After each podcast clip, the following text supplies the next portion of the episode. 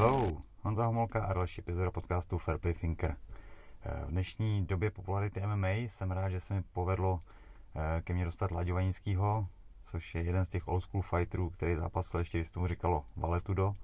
Jediné, co se nesmělo, tak bylo píchání do očí, trhání uší, fishhooky a naopak se směly třeba hlavičky nebo kopy do rozkroku. Takže pokud vás tohle zajímá, tak si užijte poslouchání. Ahoj Láďa, vítám tě. Čau. Čau, Uh, děkuji, že jsi dal čas. Uh, jsem rád, že jsi tady, protože jsi jeden z lidí, který stál úplného zrodu jakoby veškerých bojovek v České republice, si tak nějak myslím. Víceméně, myslím, si, víceméně. myslím si, že jo. Uh, chtěl bych se dneska bavit jednak o tom, druhá o čemkoliv jiným, kam nás to, kam nás to zavane. Mm-hmm. Ale první věc vyšla na knížka Dana Bartáka, Život v kleci, čet si to? Mám to rozečtený. Máš to rozečtený. Já jsem to ještě nerozečet, ale vím, že tam se píše i o tobě. Někde se tam ještě zmíněný. Je tam zmínka, ale opravdu jako zmínka. Jakože, jakože No. zmínka. Já jsem byl kdysi, to je fakt mělo 15-16 podle mě na nějaký akci v Praze, když ještě Brumlovka nebo něco takového. Nevím, Byla. prostě takový ten úplný, No, no, mega old school, tam Ano. jsem tě viděl zápasy tenkrát, nebo pak jsem si, protože jsme se neznali v té době, tak mm-hmm. potom Mhm. zpětně jsem se jako dostal k té vzpomínce. Když já jsem dělal ještě light contact a viděl jsem tam tohleto v té tak jsem to, z toho byl úplně na prášky, co to je zač, to, tyjo. to byly takové jako dřevní doby. No. To je, No. no. já jsem v podstatě jako tým nostalgii propadnul asi před půl rokem, když Hmm. jsem viděl vlastně UFCčko pustilo první, první záznam, nebo záznam z prvního uh, turnaje, který dělali. Z UFC 1 prostě. Přesně tak, to znamená eh, jednak ty pravidla, ale jednak i ta atmosféra, kdy, eh, kdy prostě moderátoři nebyli vidět, protože tam byla všude tma, tak to je přesně jakoby ty, ty brumlovky, které se tady odehrávaly. Ta doba, no. Hmm. No a tam, vy jste tenkrát mohli jako sk- skoro jako úplně všecko, oproti dnešku to bylo No. jako rozpřísnější. Bylo to, bylo to jako dalekomní omezený, eh, bylo tam v podstatě asi sedm pravidel, který se nesmělo. Nesmělo se útočit na oči prstama, nesměl se eh, fishhook, nesměli, eh, nesmělo se, eh, nesměly se trhat uši, a pak se k tomu přidaly ještě jakoby údery městičkama na bubínky a nesmělo se plivat a kousat. Jinak všechno ostatní eh, povolený, povolený bylo. To znamená žádný třibodový eh, pravidlo, prostě eh, když se zvedal, mohl si kopat, na zemi si mohl všechno, včetně hlaviček, Yes. mohlo se kopat, kopat do koulí, to všechno, všechno tohle to tam bylo. A taky to vlastně nebylo, nebylo nějak ujednocený. Když se podíváš na ty, na ty první turnaje, tak prostě někdo nas- nastupoval v kimonu, někdo, někdo nastupoval, jako co jsem viděl, s jednou boxerkou, a Mhm. druhou ruku měl jenom zabandážovanou. Prostě každý si přines vlastně část toho svého sportu, ze kterého vzešel, tak si přenes do tohohle toho. No. A šlo vyzkoušet teda takhle. Tak, tak. No, kola, eh, ty byly, ty byly 20 minutový, minuta pauza, další prodloužení eh, bylo, tuším, že 10 minutový, ale tím si eh, nejsem jistý a jelo se do rozhodnutí. To znamená žádný počet kol předem daný. Já třeba jsem tady v- Čechách zažil nejdelší zápas, byl Karel Svěchota, už nevím s kým to byl, a to bylo tuším, že 52 minut. Yes. Jo, divácky neatraktivní, ale vydrželi. Ty vole, 52 minut štípání. 52 minut, 52 minut štípání, přesně tak. To je strašný. A vlastně když hlavičku pořádnou? Ale eh, já jsem třeba ze začátku měl problém, eh, problém jakoby vůbec v tom zápase se chytnout, eh, protože za prvý já mám takový pomalý starty, to mi vydrželo do dneška. Tak to na 52 minutový zápas to se není problém úplně. Není to na škodu. jo, a, a prostě měl jsem, hrozně dlouho mi třeba trvalo v prvním zápase, než, než jsem si uvědomil, že ho nemusím mlátit dlaní, ale že můžu žát pěstí. Mhm. A to mi trvalo třeba 10 minut. To je pecka, Kolik máš teda zápasů? Hele, tak ono už to bude pomalu 20 let, tak mám takový pocit, že buď to byly tři zápasy, eh, kde, kde jsem jakoby v mínusu, a nebo, nebo to bylo jako 2-2, že No, to byly no. čtyři zápasy. No. Jasně. Pak, pak tam byly nějaké zdravotní komplikace, pak se No. narodili děti a tak z dále. A tohohle, tak dále. Ale to nebylo ze zápasu, to Ne. bylo z tréninku. Yes, klasicky. Přesně tak. Protože trénink v té době byl prostě do smrti. Tak. Jako to, že se, že se kopali round kick za round kick a low kick za, high, eh, za, za low kick, někdo to vytáhnul až na high kicky, že to nekryli a prostě otužovali hlavu. Byla taková doba, prostě tak se to dělalo. to je výborný. A předtím nějaký boxy jsi šel nebo něco takového? Uh, no víceméně jsem ho jednou šel uh, málem omylem, protože jsem se připravoval jakoby na, uh, na klec, ale uh, nějak to nevyšlo, špatně jsme se domluvili, Petr Macháček tehdy byl, uh, byl v Tajsku hmm. na, na kempu a řekl mi, že prostě tehdy a tehdy uh, můžu zápasit. Tak jsem tam přišel a zjistil jsem, že to není, že to není zem, ale že to je, uh, že to je tajské. Jak jsem říkal, když už jsem do toho schazoval, tak do toho jdu. A on tam nikdo nebyl do váhy. Takže Jasně. snaha byla, ale Jo, nějak to nevyšlo, úplně mě ten, ten tajský jako ne, eh, netáhnul, protože eh, mě baví spíš zem, myslím si, že jako v tom mám daleko větší, eh, daleko větší přehled, hmm. no, takže, takže jako nebyl tam, nebyla tam primárně cesta v postoji, ale, hmm. ale na zem. Jsi trénoval pod Machajdu teda většinu hmm. času. Jo, jo. No, v podstatě jenom ten, pod ním. Ten jenom, nikdo ani nebyl teda vlastně v té době úplně. Uh, no, bylo to také jako roztříštěný, no. něco bylo v Ostravě, něco, uh, něco bylo v Týništi, v Hradci mám pocit, že v té době... Hmm, ale v rámci Prahy, kde si V rámci byl, Prahy tak... toho, uh, tam, tam v podstatě byl akorát Míla Jedlička, hmm. jo, což, což je vlastně Dan Barták a, a vlastně tato, uh, teďko Pentagim a uh, jinak tady v Praze myslím, že nic nebylo. Hmm. prostě, mě to furt jako fascinuje ta doba, kdy prostě jste byli schopni říct, jo, jasně, proč ne, ono je to vlastně dobrý nápad, tak si budeme dát do držky. No. no. jako někdo to tak měl, já třeba jsem původně jako nezamýšlel s tím, že budu, že budu zápasit. Mě to, já jsem tehdy, nevím, jestli to bylo na OK trojce, hmm. chodili v noci nějaký půlhodinový nebo 20-minutový eh, sestřihy z těchto těch, z těch večerů No a pak jsem si našel, eh, teď já nevím, jestli to byl Attack nebo Fighters Magazine, tak tam Petr Macháček měl jako eh, nějaký náborový inzerát, no tak jsem mu volal a vlastně v té době já jsem k němu začal chodit ještě na Klárov. Mm-hmm. Jo, to byla vlastně původní, eh, tam odsud se potom stěhoval do Holešovic, tam, tam byl vlastně až, mám pocit, že až do Povodní a pak, pak už nevím, tam pak se nějak jako stěhoval různě po Praze. Hmm a mám takový pocit, že jako trošku opustil, opustil jakoby tu MMA cestu a že se začal věnovat uh, vyloženě no, Hanumanu. Hmm. Hmm. V té době, no, teďka se k tomu zase jakoby vracím, hmm. že má kluky školní amatéry v tom MMA. A teď byl rozhovor s Andrej Reindersem, který taky zápasil, je mladší než ty o něco samozřejmě, hmm. ale taky jako je to trošku pravěk. A že na začátku vlastně ten nikdo nebyl na zem, že jako nikdo nic neznal. Ne. Takže to bylo takový, že se vzalo, hele, judista pěkně hází, tak to zkusíme a pak tak. seženeme nějakou techniku na videu a to se naučíme. Přesně tak.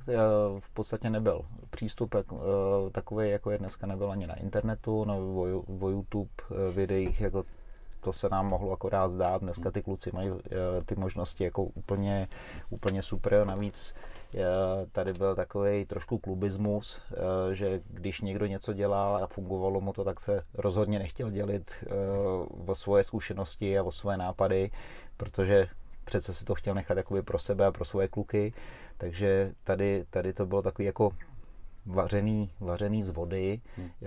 Když někdo přišel s tím, že hele, tohle je dobrá technika, pojďte to zkoušet, no, tak, tak kdo se k tomu dostal, tak to zkoušel. Jako žádný organizovaný vedení víceméně nebylo. Hmm. Jaký je mindset před takovýmhle zápasem, kdy jakoby víš, že máš toho času strašně moc, takže musíš jít po ukončení, protože prostě to byla jediná možnost, jak ten zápas jakoby vyhrát vlastně? Uh, hele, mě, já třeba tím, jak jsem říkal, že mám, že mám jakoby pomalý starty, hmm. tak uh, mě kolikrát uh, přišlo, že mi to někdo promítá. Jako naprosto odtržený uh, od toho dění, od, uh, od toho, od nějakých emocí. Uh, přišlo mi tak, že mám pitlík přes hlavu. No. Dokonce jsem třeba od Machajdy dostal, dostal poje, protože přišel s tím jak, jak to je a říkám, ale v pohodě. On říká, ty nemáš být v pohodě, ty máš být osranej. No, no, takže pak jsem přišel na to, že já potřebuji jakoby se rozjet trošku víc jako na lapách, abych do toho zápasu šel už lehce unavený, abych, hmm. abych jako byl nastartovaný, protože fakt jako se chytám poměrně dlouho hmm. na hmm, tohleto. No, takže jako za mě, e, za mě takový neurčitý. Hmm. Hmm. No co děláš teď, když už tohle je teda samozřejmě historie jako dávná, No tak eh, ve své podstatě já jsem, mm, já jsem jakoby pořád okolo nějakého pohybu. V podstatě jsem v té době, kdy jsem zápasil, tak jsem eh, až do dneška, tak jsem vlastně, eh, tak dělám trenéra. Dřív to bylo obdobná linie, jako byla v tom baletu no, nebo, nebo ultimátních zápasech, tak vlastně byla i v tom cvičení. Zdroje de facto nulový. Jediný zdroj byl masla fitness a, a svět kulturistiky. A ty jsi vlastně měl taky nějaký takový jako velký období, že jo? No, měl, měl. To jsem jako měl období, kdy jsem si říkal, že čím větší, tím lepší. Pak jsem bohužel vyšel do prvního patra, nemohl jsem popadnout dech, takže jsem uh, přišel na to, že tudyhle tudy úplně ta cesta nevede. Yes. Že tudy jít nechci, tak, uh, tak se to pak začalo měnit a, a šel jsem jako s váhou trošku dolů, ono to šlo v takových kaskádách, hmm. uh, takže z nějakých 112 jsem šel třeba na 105. No a... Kolik měříš? Uh, nějakých 182 No. Něco takového. To jsou byly pěkný no. macek, jo. Hmm. No, taky to tomu odpovídalo. No jasně, tak každý tělo je někdy velký, to je, to je prostě vývoj každého, podle mě, kluka, chlapa, zápasníka, prostě v jiných chvílích chceš být velký. Tak. Zjistí, že to úplně nefunguje, ale... Tak, tak. Ale to, je, to chce vlastní zkušenost a zjistit, zjistit, že prostě s touhle váhou to prostě nejde, to neudejcháš, neuživíš. No, takže v podstatě jsem začínal takovýma těma klasickýma kulturistickýma hmm. uh, cvičeníma, pak přes různý zdravotně nápravný a balanční věci a, a ve v podstatě uh, dneska jsem se dostal do toho, že učím víc dospělí lidi po čtyřech. Hmm. Jo, že podstatě uh, jsem přišel na to, že čím jednodušší jsou ty, ty systémy a cviky, tak tím, tím jako si myslím, že větší efektivitu to má. Eh, samozřejmě jako dostane se člověk na určitou hranici, pokud, pokud jakoby dělá sport výkonnostně, tak, eh, tak potřebuje k tomu přisadit jakoby další, to znamená, pak se dostává na nějaký externí zátěže, já nevím, eh, pliometrický, výbušné věci, ale ten základ, já, já jsem přesvědčený o tom, že je prostě váha vlastního těla, naučit se ovládat sám sebe. Jo. To určitě podepíšu. No. A teď jakoby taky nezápasím, že už nějakou dobu a tohle a můj trénink je o tom, že zvednu nějaký kettlebell, přitáhnu se na hrazdě a dělám věci se sebou. Hmm. A vlastně funguji jakoby e, e, e, relativně jako dobře. No. Já třeba musím za sebe říct, že já, já se dneska v 640 cítím líp než 25. No, protože jak nebyly prostě znalosti, nebyly informace, no, tak, jsme, tak jsme prostě prali jeden trénink za druhý, hmm. rozbitý, rozkopaný z jednoho tréninku do druhého. Hlavně, že toho je hodně. Yes. No. Víc, víc je líp, musím být tvrdý, musím přesně, přesně. A to bylo ono. Hmm. To, to, to, třeba já si myslím, že jako dnešním klukům trošičku chybí takový to, takový to hrdinství v tom srdci, prostě hmm. Eh, když to bolí, tak jdu od toho. No, my jsme to měli přesně opačně, neříkám, že to byla správná cesta, hmm. naopak dneska jsem přesvědčený o tom, že, eh, že to byla jako spíš cesta do pekla, než, eh, než na vrchol, ale, ale prostě museli, museli jsme si tím projít, hmm. aby jsme zjistili to, že se to dá dělat jinak, že se to dá dělat líp, hmm. že prostě víc, víc je prostě jenom víc, není to líp. No je fakt, že jako dneska, jak se z toho ví jako strašně moc, tak možná jsou lidi jako až moc opatrný. Prostě občas hmm. stejně, i když třeba uděláš nějakou chybu v technice nebo se prostě přetáhneš do extrému, tak kvůli té palici je to prostě dobrý. Hmm. Zkusit je to si pravda. šáhnout jako trošku dál, protože pak se na to můžeš spolehnout. No. Je to pravda. Hmm, hmm, hmm. No a ty trénuješ judo, judo ne, rugby jsem chtěl říct. Je to tak? Um, trénuju Jaký prťata, malé děti. Já v podstatě já jsem se k tomu dostal uh, přes svého nejstaršího syna, který, eh, který začal trénovat, začal ho to bavit. Hmm. Takže já jsem tam ze začátku chodil jako každý rodič, eh, si prostě sednout, odsedět si hodinu. Dělej běž! A úplně ne, to, to mě úplně nesedí, ale, uh, ale odseděl jsem si prostě hodinu a půl na hmm. hřišti, pak jsem se dostal do takového do takového stádia, že jsem si říkal, že bych mu chtěl pomoct, ale jelikož to je, uh, nebo byla sféra, ve které jsem neměl absolutně žádné znalosti, no tak jsem, uh, tak jsem si našel nějaký seminář, já nevím, v Olomouci to tehdy bylo hmm. víkendový, uh, dělali to kluci tady z Prahy a tam, jsem, tam jsem si odjel, byla to nějaká zimní příprava mladého rugbysty. No a jelikož, e, jelikož to vlastně byla jejich komerční záležitost, tak někam na sociální sítě padly nějaké fotky a všimnul si toho vlastně trenér, který, e, nebo šéf trenér té kategorie, kde jsem měl kluka. A ptal se mě, jestli bych o to měl zájem. A mě se to zrovna jakoby potkalo uh, ve chvíli, kdy jsem já osobně potřeboval nějakou změnu, hmm. protože od svých nějakých, já nevím, 20, 22 let jsem dělal individuální tréninky uh, s dospělejma a přestalo mě to, přestalo mě to naplňovat. No, takže tohle to pro mě, pro mě byl jakoby impuls k té změně a jo, říkal jsem, že jo, vlastně to mě nakoplo i k tomu začít jakoby znova se nějakým způsobem vzdělávat, protože tam, tam jsem jako díky tomu vyhoření jsem se dostal takový, do takové situace, kdy se mi vlastně nic nechtělo. Jako kdo mi co bude, jo, kdo mi co bude vykládat, já už jsem všechno viděl, všechno znám. Jo, takže eh, byť, byť ty věci, které dneska slýchám, tak jsou neměný, vlastně ten trénink má určitý zákonitosti, nějak vypadá rychlostní trénink, nějak silový, ale eh, spíš, eh, i když ty věci slyším jakoby od různých lidí, tak mi po každý zapadne jiný střípek a z toho si hmm. vlastně skládám, hmm. skládám tu mozaiku no a vlastně díky tomuhle tomu já jsem tam už sedm let. Uf, jo, hezky.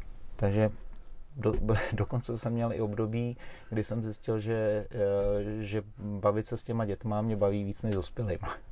Mm, OK. tak nevím, jestli to není senilita už. Jo, už byste jako se k ním přibližoval. Ano, ano, ano. Že by mě do... to asi ne. Asi ne. A kolik je tradič? No od kolika se vlastně hraje rugby? No v Čechách jsou vlastně kategorie nejnižší je v současné době U6, to hmm. znamená 4 a 5 letý, ale ta praxe je, je taková, že spousta těchto těch malých dětí, který tam chodí, tak už mají nějakého staršího sourozence v kategorii věž hmm. A jelikož ty rodiče stejně ty mladší děti, nebo ty starší děti jakoby vozejí na tréninky, a, tak tam dají třeba tříletý dítě, tři a půl roku, čtyři, pět. Jo, začínají, začínají opravdu jenom jako spíš pohybovými dovednostma, není to, eh, není to jako o tom kontaktu, učí se, eh, učí se prostě manipulovat s tím balónem a ne ve smyslu techniky, ale to, aby, aby měli prostě nějakou motoriku, aby byli schopní, schopní potom, potom jakoby se dál, dál vyvíjet v tom sportu. Yes. A od kolika hrajou takový to jako rugby, rugby? Rugby, rugby eh, ve své podstatě už jakoby od těch, od těch šestek ty, ty zkušenější jako začínají hrát, ale eh, je to v malém počtu, na malých hřištích. Eh, Teď v podstatě tenhle ten rok se začaly měnit i, i, i pravidla jakoby pro ty děti, takže jsou jakoby míň méně kontaktní, nebo respektive eh, zamezuje se tomu, že v té kategorii mezi těma dětma je poměrně velký rozdíl. Jsou tam v každé kategorii dva ročníky a když je prostě někdo akcelerovaný a starší a někdo, eh, hmm. někdo přibržděný a mladší, tak je to prostě nebe a dudy. Hmm. To může být v podstatě váhový rozdíl třeba dvojnásobný. Jo, takže se to začalo, začalo upravovat, ale dle mýho názoru jako opravdu jako rugbyově to začíná vypadat třeba od těch 12 let. Jo, od 14 let už se potom hraje i na celý hřiště, už se, uh, už se jakoby relativně rozdělují posty na tom hřišti, protože mm, v podstatě každá ta, každá ta funkce toho hráče je, je svým způsobem specifická. A těch, těch 12 let si myslím, že je takových jako zlomových v tomhle tom jako za mě rugby má velikánský respekt, no, to je jako tvrdý sport. Nebo takhle, to, co já vidím, tak je samozřejmě to nejlepší, co existuje v televizi, ale to jsou takové strašný stroje, ty chlapy, ty. Jo, jo. Co? Je to v podstatě jako každý sport. Když si vezmeš hokej a podíváš se na hmm. mistrovství světa před 40 lety, tak máš pocit, že se kluci sešli na rybníku a šli si tam šťouchnout. Eh, dneska je to prostě všechno tvrdší, rychlejší. Ten vývoj do budoucna si myslím, že bude furt, eh, furt jako ke zvyšování ty rychlosti. To znamená, že ve v podstatě z těch, z těch sportovců vlastně vytváříš čím dál tím lepší stroje. Hmm. Jo, takže i to rugby, když se, když se podívá člověk zpátky, tak, eh, tak ano, byli tam hráči, kteří prostě nějakým způsobem vyčnívali, který, který by byli něčím výjimečný, jo, protože uh, máme třeba Johna Chlomu, to bylo 110 kilový křídlo. Jo, dneska ty, eh, ty křídla jsou, já nevím, třeba do, do 90 kg, tohle to bylo prostě uh, tou postavou, uh, to byl, byl člověk jako do roje a ne do útoku a přesto, přesto byl rychlej, ale byla to výjimka. Dneska se ty, ty rozdíly si myslím jako víc smazávají eh, a vlastně ta výkonnost těch, těch hráčů je úplně někde jinde, než, než to bylo třeba před 10, hmm. 15, 20 lety. Když se smazávají ty rozdíly mezi nimi, tak uh, myslíš si, že to je nějaký jako univerzální vzorec na hráče rugby, ke kterému se po nějaký době stejně všichni dostanou jako poměr váhy, vejšky, velikosti, aby to vlastně fungovalo dobře? No, já si myslím, že, eh, že svým způsobem ano, protože třeba uh, francouzský týmy už, uh, už mají, já nevím, v Tichomoří svoje akademie, no, to znamená, že oni si tam ty, ty potenciální hráče sami vychovají a, a přetahují se ho potom jakoby k sobě. Je, eh, je třeba rozdíl mezi severní a jižní polokoulí eh, v rámci jakoby pojetí hry, protože eh, ta jižní polokoule to jsou takové jako hračičkové, ty jsou hodně hrajou rukama, když to, když to Evropa nebo ta severní polokoule měla spíš takový jako silový pojetí. A myslím si, že, že se to bude směřovat spíš jakoby k té rychlosti, to znamená a k té hře, takže spíš jakoby formátu té jižní polokoule. Mm-hmm. No, teď třeba angličani udělali na světě jako, jako uh, výborný, výborný výkon. Jo, pro změnu třeba Novozelanděni si myslím, že tam, uh, že tam jako docela pohořeli, ale Uh, ale vlastně dopředu se nedá, nedá říct, je to šampionát na měsíc a půl a kdo bude zraněný, nebude zraněný, jak se to bude vyvíjet. Uh, jako myslím si, že, že úplně ten rozdíl uh, se nesmázne ale bude se to, bude se to vyrovnávat víc. Hmm, hmm, hmm. Pamatuju z francouzů Sebastian Chabal, nebo tak nějak se jmenoval. Bestie. Tak, takový jakože ještě francouz, protože mm-hmm. samozřejmě francouzský týmy jsou hrozně namixovaný, ale tohle to je takový jakože Francouz, Francouz. Ano. Strašný monstr. On jako nebyl moc technický, ale, ale měl, měl razanci, měl sílu a prostě to svý tam byl schopný hmm. prodat. No. Já že francouzi i v těch bojovkách mají pár takových jakoby úkazů. Tenkrát Jerome Le Banner, to, to si určitě budeš pamatovat, prostě taky strašný hovado, ty vado, a byl to francouz prostě. No. Jo, jo. Jako někdy, někdy se tam prostě, i ve Francii se nejde někdo, kdo vyčnívá. je to zvláštní, no. Francouzi, kteří mají tanky se zpátečkou, ty tak... Hmm. A ještě byl uh, Cyril Abidy. To teda nebyl úplně francouz francouz, mm. ale tenkrát ten jejich zápas... To byl tam pocit Maročan nebo něco, něco takového. No, no. Zápas s Lobanerem, si to uvědomuješ, jak... Protože oni to říkali bitva o Francii, protože oba francouzí velký k mm. A pak jednou spolu a skončilo tak, že Lebaner teda vyhrál, protože Abidy byl na prdeli třeba 20krát za zápas a on se po každý zvednul a bylo to úplně jedno. Mm. A skončilo tak, že Lebaner měl strašnou boli na palici, ty vypadal mnohem hůř, ale vyhrál teda, no. Hmm. Nicméně Abirit, to, to bylo úplně crazy.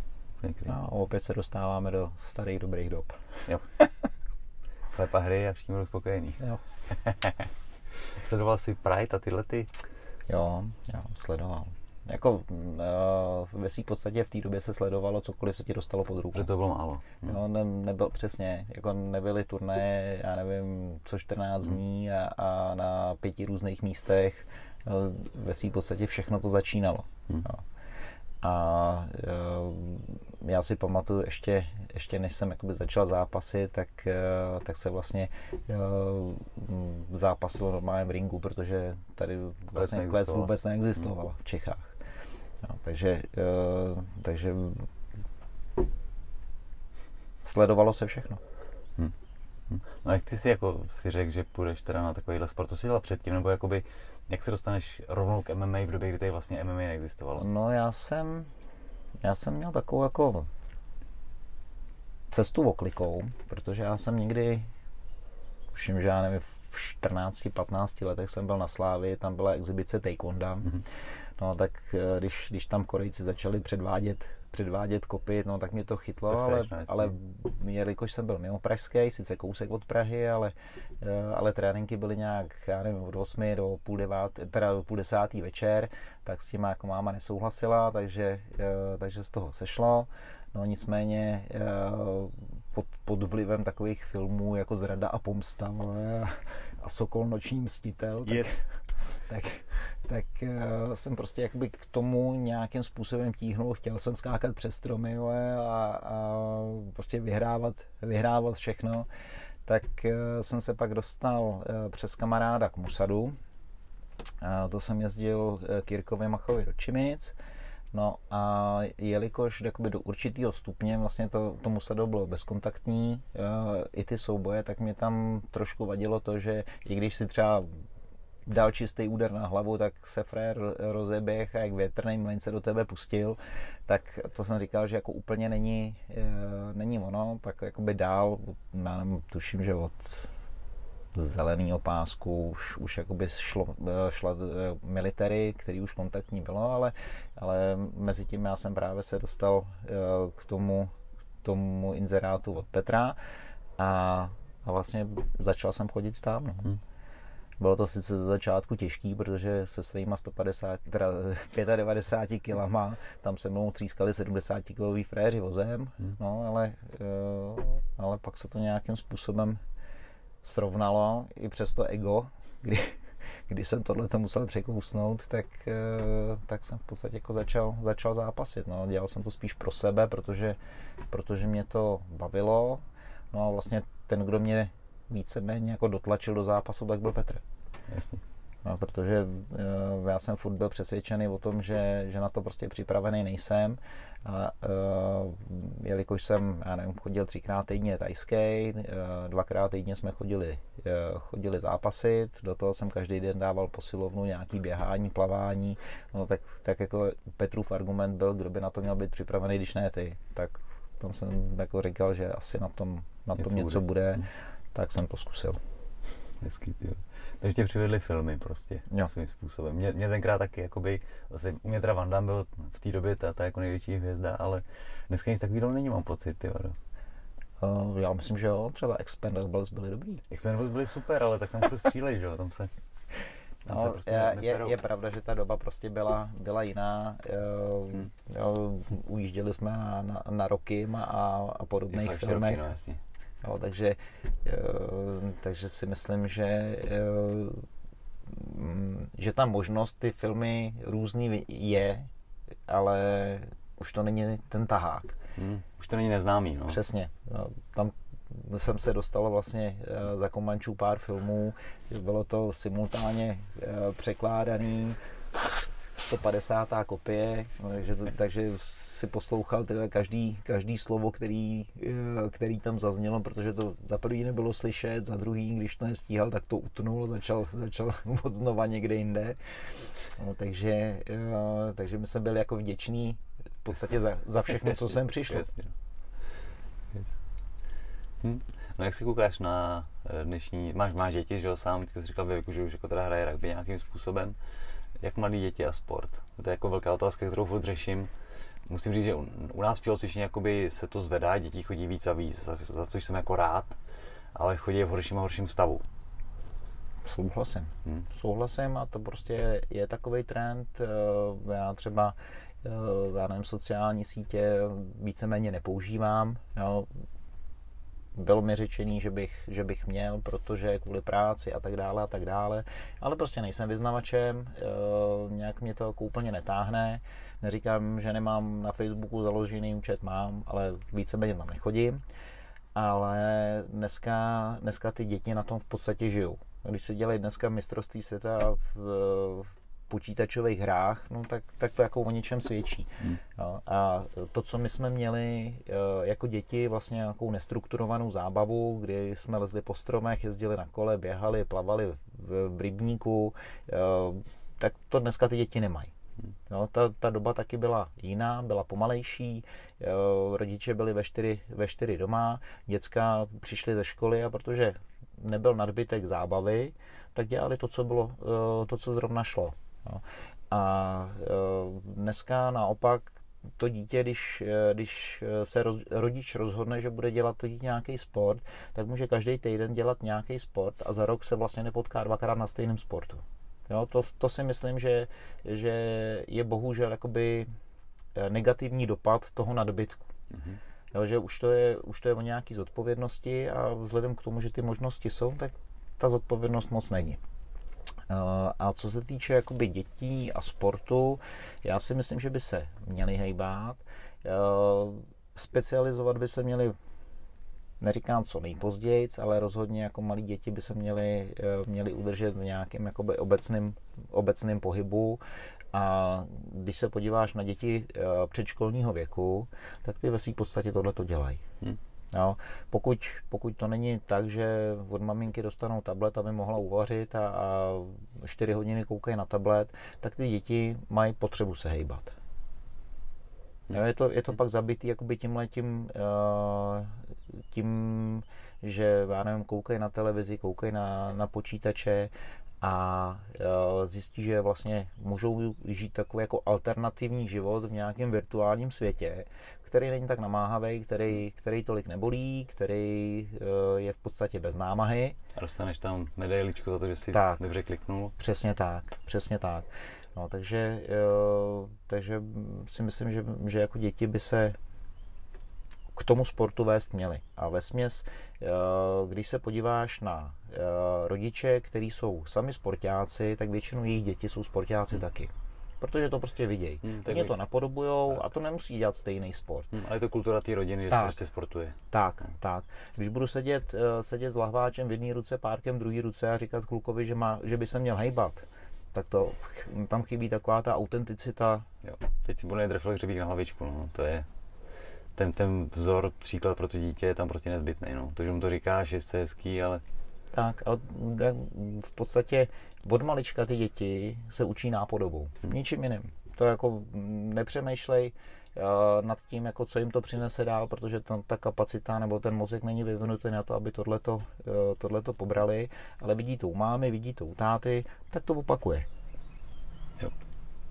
Ještě jsi zmínil, že je na výběr těch sportů vlastně strašně moc, takže celý rok můžeš dělat něco jiného. Jak se koukáš na tohle u dětí, jakoby, jak moc jim dát prostoru pro to vyzkoušet věci a naopak jak je jako podržet někde, teda aby jako vlastně tomu věnovali nějaký čas a mohli zjistit, jaký to je. No, tam, tam se zase vrátím jakoby k, tomu, k tomu předchozímu. Je to podle mě jakoby po tom příkladu. To dítě nebude hledat, eh, nebude jakoby hledat v, eh, v neznámých vodách, ale bude hledat to, co má okolo sebe. To znamená kamarád, rodiče, eh, někdo z baráku. A podle mě jakoby ty, ty děti nepřijdou s tím, hele, já chci, já chci být hokejista. Hmm. Oni, oni tam někdo přitáhne. A jedno, jestli, jestli to je to, že tam chodí eh, jeho nejlepší kamarád. Myslím si, že eh, v první řadě jako ty dítě do toho, do toho sportu táhne jakoby ten kolektiv. Když se tam nebude cítit, ne, tak, eh, tak to může být sebelepší sport a to dítě tam nebude chtít být. Hmm. Nebude ho to bavit, bude tam chodit jenom proto, že to po něm někdo chce. Hmm. Hmm. Jo. Jo, jo, jo. Takže mm, já si myslím, že vyzkoušet, vyzkoušet by se mělo, ale ve směs, ve směs to někde ukotví samo. Myslím si, že jako není, není potřeba to mít naplánovaný jo, za dva roky dovolená v Jugoslávii. Yes, yes, no to asi ani úplně nejde. No. Hm? Já když jsem začal s karate, tak vlastně já jsem na karate začal, od té doby jsem na, vlastně v bojovkách, furt jakoby vlastně nikdy žádná jiná jako změna. Jednak, že jsem byl vychovaný, takže když se pro něco rozhodnu, to mám dělat. Ale vlastně mě to asi ani úplně nelákalo nic jiného. No. Vlastně se to dostávám až teď, že mám jako chuť si zkoušet nějaké jiné věci, když už teda tohle bylo tak strašně moc s tím dostáváš teď? Jako, uh, je fakt, že uh, jako mezi náma taky je nějaký hmm. věkový rozdíl a, a vlastně uh, já když to vemu, já jsem vlastně pocházím z Rostok, tak tam byl tenis, fotbal, uh, chodili tam ženský na aerobik, uh, atletika, a teď nevím, jestli tam bylo ještě něco jiného. Hmm. Jako těch, těch hmm. možností moc nebylo. To znamená, když se rozhodl pro fotbal, tak si dvakrát týdně měl trénink, no a pak ve volném eh, čase si vzal balon a šel si s klukama kopat eh, za barák. Jo, takže eh, je to, je to o tom, že, že vlastně my jsme ten výběr až takový neměli. To znamená, tady v bojovkách byl zápas, byl tady box, bylo tady karate, a možná tady bylo judo. Hmm. Jo, to znamená, měl si čtyři sporty a z toho si musel vybrat. Jiná možnost nebyla. Dneska těch, těch eh, odvětví a sportů a, a různých variant máš eh, nepřeberné množství a proto si myslím, že, eh, že my jsme jakoby víc takový srdcaři pro to, pro to, co jsme se rozhodli dělat. Hmm. Jo? Já třeba tímhletím, já jsem jako měnil různě sporty, mě v podstatě naši dali někdy v pěti letech mě dali na atletiku, čistě jenom z, důvodu, z toho důvodu, abych měl nějaký zájem předtím, než půjdu do školy, abych se pak neflákal jenom venku, tak jsem prostě chodil na atletiku. No. Která je všeobecně jako základ suprovej, podle mě. Jo, jo, souhlas. Jako ty v podstatě v tomhle věku ty děti běhají, skáčou, házejí, není tam hmm. žádná specializace, ono se to profiluje potom, uh, potom dál v pěti letech, jako těžko říct, jestli to dítě bude mít, uh, já nevím, 120 kg jo, nebo, nebo dva metry. Jo, to, to, jsou takové věci, které dopředu, no. uh, dopředu jako nikdo neví. No tak se dělá, dělá jakoby obecný rozvoj. Jo. Nespecializuje se to samozřejmě jako v něčem budeš lepší, někdo má, uh, někdo má prostě dispozice, já nevím, pro, pro rychlost, někdo pro vytrvalost. Jo, dneska, uh, dneska já třeba uh, bych, bych jako děti dával spíš do té rychlosti, uh, protože tu vytrvalost můžou získat později. Hmm. Jo ale eh, ve své podstatě eh, já jsem šel atletiku, pak kamarád ze třídy, ten dělal kanoistiku, tak mě to dotáhlo ke kanoistice, ten oddíl pak přestal fungovat, protože ten vedoucí šel na vojnu, ty kluci mladí, kteří tam zůstali, tak, tak si z toho udělali prostě jakou, jakou party, v, eh, v party v Loděnici, takže tam to, tam to přestalo fungovat, zkoušel jsem fotbal, ale jakož jsem na nohy levej, prostě mm, tak jsem, tak jsem tam byl, já nevím, dva měsíce jsem tam chodil, že já nevím, 8 tréninků, tam jsem zjistil, že jako to, tohle to mě úplně nebaví. No, pak jsem teda uh, začal hrát basket, který, nebo vrátil jsem se vlastně zpátky k atletice, někdy uh, ve 8. třídě, 7. 8. třída, a v podstatě to bylo, protože jsme ve škole běhali 12 minutovku a zaběhl jsem tam nějaký nějaký jako docela slušný čas, tak, tak mě učitelka poslala za trenérem atletiky, no a, a mě tam vlastně u ní udrželo to, eh, že spousta závodů byla v pátek místo školy.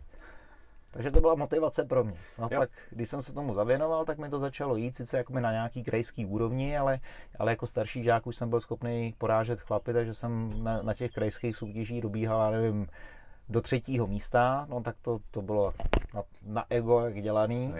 No, takže to, to jsem jim to vše musel natřít a, a vlastně přesto, protože v zimě jsme chodili do tělocvičny, jsme hráli basket, tak jsem se dostal k basketu. Hmm. Ten jsem hrál, já nevím, čtyři roky na škole, no a pak, pak jsem měl takový výpadek, vlastně před vojnou jsem začal cvičit, no, e, s tím, že e, po vojně jsem vlastně začal, začal dělat jako trenér a e, pak jsem se vlastně dostal, dostal k tomu musadu a hmm, dál. Hmm, hmm, hmm. A mezi, tím, mezi těma posledníma tak jako lavíru uh, posledních, já nevím, 25 let. Vy to na kameře nevidíte nebo v podcastu neslyšíte, ale Láďa chodí na boso. A to se tě musím zeptat. No, jako u mě, uh, u mě to bylo daný asi jako nejvíc tím, že já, uh, jelikož jsem klasický platfusák, Jo, tak no, jakože plochý nohy. Plochý nohy, uh, haluxy, tak jsem měl prostě problém sehnat boty. Takže to je jako čistě prozaický důvod, uh, že, jsem, že jsem začal i přes zimu chodit, chodit v pantoflích, no pak, uh, když jsme se vlastně ze Smíchova odstěhovali uh, někam do takových jako kulturnějších krajin, kde není, kde není prostě takový bordel, tak jsem začal chodit na bosu úplně a, a to mě tak nějak zůstalo. Zjistil jsem, že mi to vyhovuje, že, eh, že na, na to, jaký jsem jako problémy s těma nohama měl, tak se to i zlepšilo. Hmm. Jako ideální to nikdy nebude, ale, ale je to lepší. No. Hezky. A zima teda nevadí, na to si prostě zvykneš. Na to se dá zvyknout. Navíc eh, jako já třeba v tom sněhu nestrávím až tolik, eh, třeba do dvou hodin se to dá zvládnout relativně v pohodě. Hmm. No a e, jako samozřejmě člověk zimu cítí, ale, e, ale je to spíš, spíš o tom, jak se s tím dokáže vyrovnat. Já jsem si dneska ráno vzal žabky, bylo 13 stupňů a byla mi zima, ty vado, no. Jsem rozmazlený. Protá, protáhni to do září, do no. listopadu, do prosince a Good. další roky nebudeš potřebovat. Dobrý, dobrý.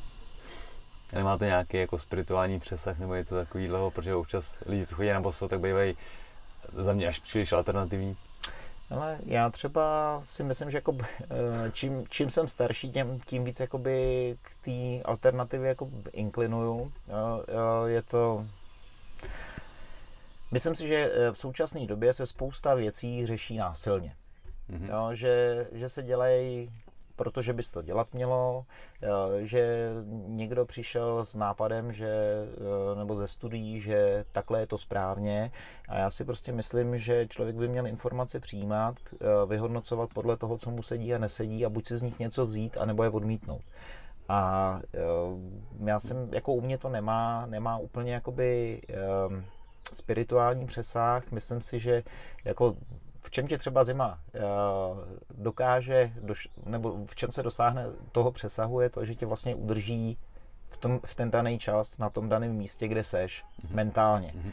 Jo, protože uh, pak, uh, když ti je zima, tak nebudeš přemýšlet nad tím, že jsi měl koupit rohlíky a, a, a co si zapomněl udělat v práci. No, takže uh, jako z tohoto, z tohoto pohledu asi, asi to má, ale nic hmm. hlubšího v tom není. Hmm, ne, je to jako zajímavý. Já si říkám, že samozřejmě už se, jako je to dlouho, co jsme chodili na boso, jako člověk, než jako vymyslel obuv, tak už je to jako relativně dlouho zpátky, hmm. ale dřív to jako fungovalo. A to jo. tělo se přece nemohlo změnit natolik, aby jsme nebyli schopni takhle fungovat aspoň částečně. No já si myslím ale, že to je o tom, eh, o tom zase opět o tom eh, nadbytku, o tom hmm. pohodlí, o tom komfortu. Eh, já ve své podstatě jsem za poslední, za poslední, já nevím, pět let, tak jsem v podstatě neměl dlouhý kalhoty, neměl jsem na sebe bundu, jo, zimu odchodím v kraťasech, když je jako chladně, tak si vemu mikinu, Jo? A je, to, je to o tom, jakoby dostat se z té komfortní zóny. Hmm.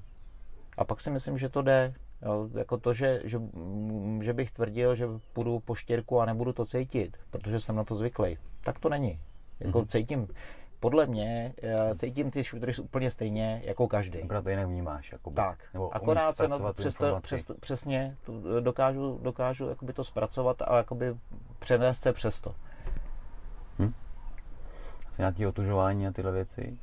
Ale cíleně úplně, úplně ne. Uh, jako nemám, nemám problém s tím zimě vlíz do vody, uh, ale uh, pro mě v současné v současné době to bylo jako, když bych chtěl, já nevím, do Vltavy, tak bych musel, musel jakoby dojíždět.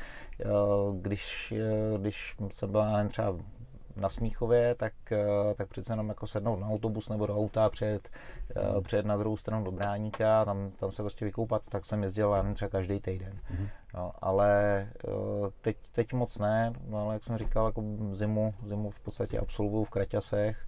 A když to je vyřešení. Tak, tím je to vyřešení. Přesně tak. Hezky. Vím, že Ivo Zubatý s tím teď hodně, hodně jako blázní s tuhle tu věcí. Mně se to hrozně líbí, ale přesně jakoby kde, no, je to jako komplikovaný, kam se dostává za tím účelem, studená sprcha, dobrý, no, tak to je hecnu, ale to je proti tomu samozřejmě jakoby jenom zlomek, no. Jako eh, bylo řešení, byl jsem, já nevím, tak tři roky zpátky, možná čtyři, eh, tady měl Martin tam, eh, měl, měl v KB5 takový seminář, je vlastně certifikovaný lektor Wim Hof metod yes. a tento měl On teda na ten, na ten seminář tam měl prostě na, uh, nějaký nafukovací bazének, do, do toho prostě naházeli, já nevím, 100 pytlů ledu, ale uh, on doma to řešil tak, že si koupil velký mrazák, Mm-hmm. Uh, dal ho na ležato, napustil ho vodou, nechal to přes noc, přes noc běžet, tam mu to dělal krusta, říká, že mu to vydrží třeba 4 dní, jo, takže i přes léto jo, byl, byl schopný mm. chodit vlastně do ledové vody. No jako je, to, je to alternativa, ale takhle, takhle daleko jsem se zatím jako s tím nedostal. Hmm, ale celý, jako je to o tom uh, způsobit si nějaký dis- diskomfort, což si myslím, že je dobrý. No. Jako jedný kluci, co chodí cvičit, tak ale co snídáš? Říkám, většinou nesnídám, protože prostě je nějaký omezený počet hodin během dne, bla, bla, bla. O tom, jestli dobře, špatně, můžeme víc jako debaty. Říkám, ale mně to funguje, protože díky tomu stihnu za den víc a myslím si, že to, že se donutíš nějakou dobu nejíst, je vlastně hmm. jako prospěšný. No. Jo, jako souhlas. Myslím třeba, já nevím, pět let, šest let zpátky jsme přešli jako na low carb, což mě jakoby v podstatě dneska dává jakoby pro mě největší svobodu v jídle, jakou jsem za celý hm. život měl. Prostě jim, jim když mám hlad, ne protože je 12 hodin, jim když je co, někdy to taky nejde, hmm Jo, a myslím si, že krátkodobí půsty, že nejsou jako nic proti ničemu. To, to v podstatě všichni trénují tělo po fyzické stránce, ale to, že by někdo trénoval jakoby metabolismus, že, má, že ten, eh, to tělo v podstatě vedeme k tomu, že má furt všeho dostatek. Mm-hmm. Tak proč by, bylo, eh, proč by šáhlo někam, když mu to dodáme? Mm. A když si s tím letím, s tím letím uh, lidi naučí pracovat, tak si myslím, že, uh, že vlastně to může být jenom ku prospěchu. Minimálně nebudeš tak jako vázaný na to, že prostě teď si musím najíst, protože už, hmm? už, to, už to prostě Přesně to... tak. Přesně tak. Já si, jak, jak hmm. jsem procházel jako různýma etapama, tak, uh, tak jsem prošel, prošel i tou kulturistickou etapou, kdy jsem, kdy jsem prostě byl co půl hodiny v ledničce. Měl jsem po, pořád pocit, že mám hlad, že mám, měl jsem furt na něco chuť. Ve své podstatě když jsem, když jsem zmiňoval ten, ten zápas v tom tajském boxu, tak, tak jsem si říkal, když jsem se na to připravoval, tak abych udělal váhu, tak jsem uh, vysadil sladký a odpoledne už jsem si navodil psychosomaticky prostě hypogly, hypoglykemický propad. Já jsem mám žitky před očima, studený pot, mutal jsem se, ale jako fyzicky to nebylo možné. Protože sacharidy jsem furt jako nějaký dostával. No, takže uh, si myslím, že, že tohle je velká, velká práce hlavy a velká, velká práce jakoby v tom, uh, že uh, dneska tím, že, že vlastně jedu bez sacharidový jídla, jo, nebo uh, minimální, hmm. minimální pro, uh, obsah sacharidů, tak, uh, tak jsem se vlastně vymanil z té závislosti uh, na té pravidelnosti. Hmm protože to tělo si o to samo řekne a dneska se nasnídám a zjistím, že večer, že jsem, že jsem ne, nejet vlastně celý den a když nemám hlad, tak proč bych jet, tak se najem až druhý den. Hezky. A je to, je to, proto jsem třeba říkal, že jakoby ujíždím jako do těch alternativ čím dál tím častěji a, a jako neodsuzuju ani, e, ani sacharidový jídla, ani, já nevím, vegetariánství. Podle mě každý má nastavenou nějakou cestu a každý mu bude vyhovovat něco jiného. A to si myslím, že zpracovává právě jakoby ta, ta psychika. Hmm. No, protože uh, já třeba já ve svém stavu jsem, uh, jsem přesvědčený o tom, že bych já třeba bez masa nebyl. Jo, že, by mi to, že by mi to prostě nefungovalo. Hmm. Mám to nastavený takhle a tím, že, že vlastně ta hlava je o tomhle tom přesvědčená, tak si myslím, že, že to funguje, jak to funguje. Věř a víra tě uzdraví. Přesně tak. Na tom je, no. Přesně Ale tak. Určitě, určitě.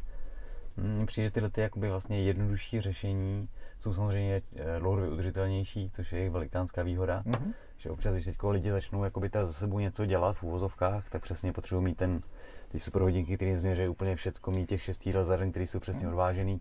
Ono to bude fungovat, samozřejmě, ale jak dlouho to vydržíš? Něco no, takhle jakoby náročný? Tohle je závislý na vůli. No. To znamená, že dlouhodobě neudržitelný. Jo, pak odejdeš na dovolenou, tam, eh, tam tomu trošku popustíš a, a už se do, do toho obtížně vrací zpátky. Jo, já třeba eh, dřív jsem, eh, já jsem prostě miloval cheesecakey a uh, když jsme šli prostě, já nevím, na kafe a měli ho tam, tak jsem se prostě měl potřebu dát. To nebylo jako, že, že bych chtěl. Byla to fakt potřeba. No a dneska já si, do, já si půjdu do té cukrárny sednout, dám si tam kafe, ale u toho to skončí. Protože jsem prostě přestřih uh, to, co mě jakoby nutí uh, si to dát. A to, že jakoby dnešní, dnešní doba je strašně jako vyumělkovaná, strašně složitá, eh, to prostě je fakt. Dřív nikdo neřešil, když šel na pole, jestli má šest jídel sebou. Tam to prostě takhle nefungovalo. A ty lidi žili taky. Hmm. Jo. jo, jo. Takže jsme prostě rozmazlení tím, že máme všechno. Přesně, přesně. A přesto si furt stěžujeme, že to není ono. Hmm. To je pravda. to je výborný tohle. Mě tady ta otázka vždycky hrozně baví, když se dostaneš k tomu, že mm, údajně jsme v asi 10% nejbohatších lidí na světě reálně a furt máš pocit, že držíš bídu, ty vado, a že prostě všechno je strašný problém. Ale protože tohle je jakoby nastavený tím systémem hmm. té společnosti. Hmm. Jo, my třeba uh, jsme, uh, jsme vlastně s manželkou si uvědomili, nebo došli k takovému nějakému pro mě prozření, tak já nevím, 6 let zpátky, když, když jsme prostě byli ve Slovensku v Alpách a tam byla naprostá pohoda, jako v zimě to tam asi bude krušný, ale přes to léto, ne, že by tam ty lidi nepracovali. My jsme tam byli v kempu, tam byla holka, když neměla nic na recepci, na práci, tak šla vytřít sprchy a bylo tam čisto, chlap, který, eh, který se tam staral jako o ten trávník, tak když byla odrostlá tráva, jakože odrostlá třeba 5 cm, tak vzal sekačku a tam, kde bylo volno, tak tam to posekal, ale nikdo to nehrotil. Všechno to bylo jako v pohodě. Když tam šel po těch, eh, po těch eh, planinách, tak tam prostě stojí roubenka s doškovou střechou, na, na střeše má dva soláry, vodu berou z potoka, okolo eh, je stádo ovcí, uprostřed toho je oplocená zahrádka, aby jim nesežrali zeleninu a ty lidi musí pracovat, protože jinak by tam nepřežili, ale pracují v klidu. Hmm. No, a my vlastně jsme, jsme si uvědomili, že to, co potřebujeme k životu, tak se nám vešlo do auta. Jo, proto mám rád to cestování v tomhle, no, to je... Jo, to, to my jsme, my jsme jakoby jeden čas chtěli taky, pak, pak do toho přišlo další dítě, takže, takže z toho trošku sešlo, ale třeba se k tomu někdy vrátíme. Hmm, hmm. A v podstatě ten systém, eh, systém, který tady je, tak ti předkládá, že potřebuješ být za 7 milionů v Praze každý, každý tři roky nebo dva roky nový auto. No a co, eh, vlastně pro mě to ztratilo smysl v ten moment, když, si, když jsem si uvědomil, že bych byl od rána do večera v práci, abych vydělal eh, na hypotéku, na byt, do kterého se jdu vyspat. No, on ti vlastně nezvýší kvalitu života o nic, protože tak, stejně tak. se vyspat. No. Jo, takže záleží na tom podle mě, jak podléháš tomu, eh, tomu tlaku té společnosti, to co, ti, to, co ti předkládá jakoby za fakta a, a podle toho buď máš potřebu jakoby ty věci hromadit a mít víc a víc a, a vlastně nebejt spokojený, anebo, nebo se od tohohle toho odpoutat a prostě jít jinou cestou. Jako za mě člověka šťastným nedělá nový auto, ale dělají to prožitky. Jako těžko někomu vysvětlit, proč stávám v pět ráno, abych se šel podívat na východ slunce do Brd. Prostě je to krásný. Hmm. No, ale jako nový, rychlejší, lepší auto ti může dát hezký zážitky, ale já se bojím, že 99% těch lidí bude mít zážitky úplně stejný jako s tím předchozím modelem, s kterým stejně jdou do práce. No, z hlediska času určitě. No, to tě bude no. bavit první měsíc, dva, půl hmm. roku a pak se z toho stane zase jako další auto. Hmm. Hmm, motorku vlastně poslední rok takovou jakože víc vyrelaxovanou, řeknu to, Scramblera, že jo? A mě na tom právě baví to, že je to vlastně strašně obyčejná motorka, která už teď vypadá stará, takže i za 10 let bude vypadat stejně. A to, že se na to můžeš projet, to si tu chvilku toho času na to, že se jdeš projet, je prostě strašně moc. Jo. To je, no. A učím, je... učím se dělat si čas na tyhle ty věci. No. To je dobrá cesta. No, no. A je to těžký, ale. Já vím, ale, ale to, je, to, to, to, jsme zase jakoby od tlaku, toho, od tlaku toho okolí. No. Dneska jakoby nic nedělat je skoro na kriminál. Jo, to jsi podezřelý. Jo. Divný, no. Mně třeba přišla na trénink holka, která říká, hele, já mám dneska dovolenou, ale potřebuji skončit včas, protože já potom, eh, potom jdu tady do sauny, pak eh, mám kadeřnici, manikérku a ona měla svoji dovolenou po minutě naplánovanou. Hm? To mi přijde úplně postavený na hlavu. je to vtipný, jo. To musíš dohnat všechno, co nestíháš normálně, no. No tak ale to není dovolená. to v tom případě, to, co nestíhám normálně, tak to asi dělám špatně. Yes, yes, yes. No určitě. Když jezdíme tím autem na nějaký vejlety, tak uh, trasu vlastně neplánuju. Najdu nějaký jezero na mapě, ke kterému dojedeme a tam se pak vlastně operativně rozhoduju, jestli se nám mhm. tam líbí, jak tam zůstaneme, jestli ne, tak popojedeme. A to mi přijde jako největší voraz na tu hlavu, jak je možný. No. To je super. No. To je super, protože nejsi v tlaku. No. Hmm, tak. No. Tak, tak. Easy Rider. Easy Rider. Jestli chceš něco k pití, tak tady v tom tom je. Ne, děkuji. Dobrý, dobrý, dobrý. No. Já se ještě budu chci vrátit k tomu, k tomu starému MMA. Uh, eh, byly zde zápas nějaký peníze v té době? Ale to je, to je jako otázka. No. Já si to popravdě řečeno jako moc nepamatuju. Hmm. Já si myslím, že za výhru v té době, eh, za jeden zápas, což nebylo úplně obvyklý, bylo pět tisíc a za prohru dva. Jo. Ale eh, většinou se jezdili čtyřkový nebo osmičkový pyramidy. To znamená, že jsi měl dva nebo tři zápasy během jednoho večera. Takže tam, tam já mám pocit, že, eh, že to bylo uh, nějakých 20 tisíc za velkou a desítka za malou, ale hmm fakt nevím. To, to jako vařím z vody teďko. To už přece jenom už to je nějaký pátek, to je. No, jakože pyramida je strašně těžká samozřejmě, to jako je velký masakr. Teď běžel ten Octagon Underground a bylo to jakoby pyramida, ale byla roztažená do skoro dvou měsíců. Mm-hmm. A všichni o tom mluvili, jako, že ty vole, pyramida to je prostě o strašně moc těžší. Tři samozřejmě, zápasy během tří týdnů. Samozřejmě jako je to rachot, to o tom žádná, ale vy jste chodili tři zápasy za večer, že jo. Což je otázka, co je lepší, ono se možná stihne rozležet nebo ti dojít, co se všechno podělalo. Stihne se to rozležet. Ale... Stihne se to rozležet, věř tomu, že jo. Když tě někdo rozkope v prvním zápase, tak v druhém o tom sakra víš. No, no. Já jsem chodil pyramidy jenom amatérský, takže v chráničích. Ani to nebylo vůbec příjemný. Hmm. No, takže jako zase zase mění ta společnost. No. Jako je pravda, že, eh, že kluk, který vedle tebe byl v šatně, tak se s ním potom, potom seštípal a, a šli jste si zase sednout zpátky do šatny. To jo, takže eh, říkám, tak jako ta, nahlíželo se na to trošičku jinak, možná to bylo daný i tím, že vlastně eh, ta komunita byla, byla jakoby názorem té veřejnosti jakoby stlačená víc k sobě, mm-hmm. protože nebylo, nebylo neobvyklý, že by třeba lidi z jiných bojových sportů uznávali jako sport. No, dokonce, dokonce mi volali i e, rodiče, že koukali na nějaký pořad s nějakým psychologem v televizi, který tam rozvíjí e, teorii, že pokud jakoby, ty lidi vlezou do klece, že museli mít nějaký problematický dětství a určitě se dlouho počurávali. Takže... To chceš nejlepší reklama na bojovky, jaká může být. Přesně. A tak ono se, jako bralo se to jinak. No. Byla, to, byla to taková legalizovaná rvačka jako v očích hmm.